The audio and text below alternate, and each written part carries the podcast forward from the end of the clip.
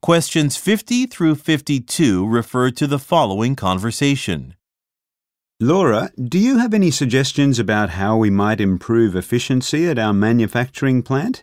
We've failed to meet the quota for two consecutive months. Well, we have a large enough workforce. In my opinion, we should seriously think about making upgrades to the plant. After all, it's been a decade since we replaced the equipment here. Using more modern equipment would most likely resolve the problem. Yes, you may be right. However, an upgrade will force us to shut down the plant.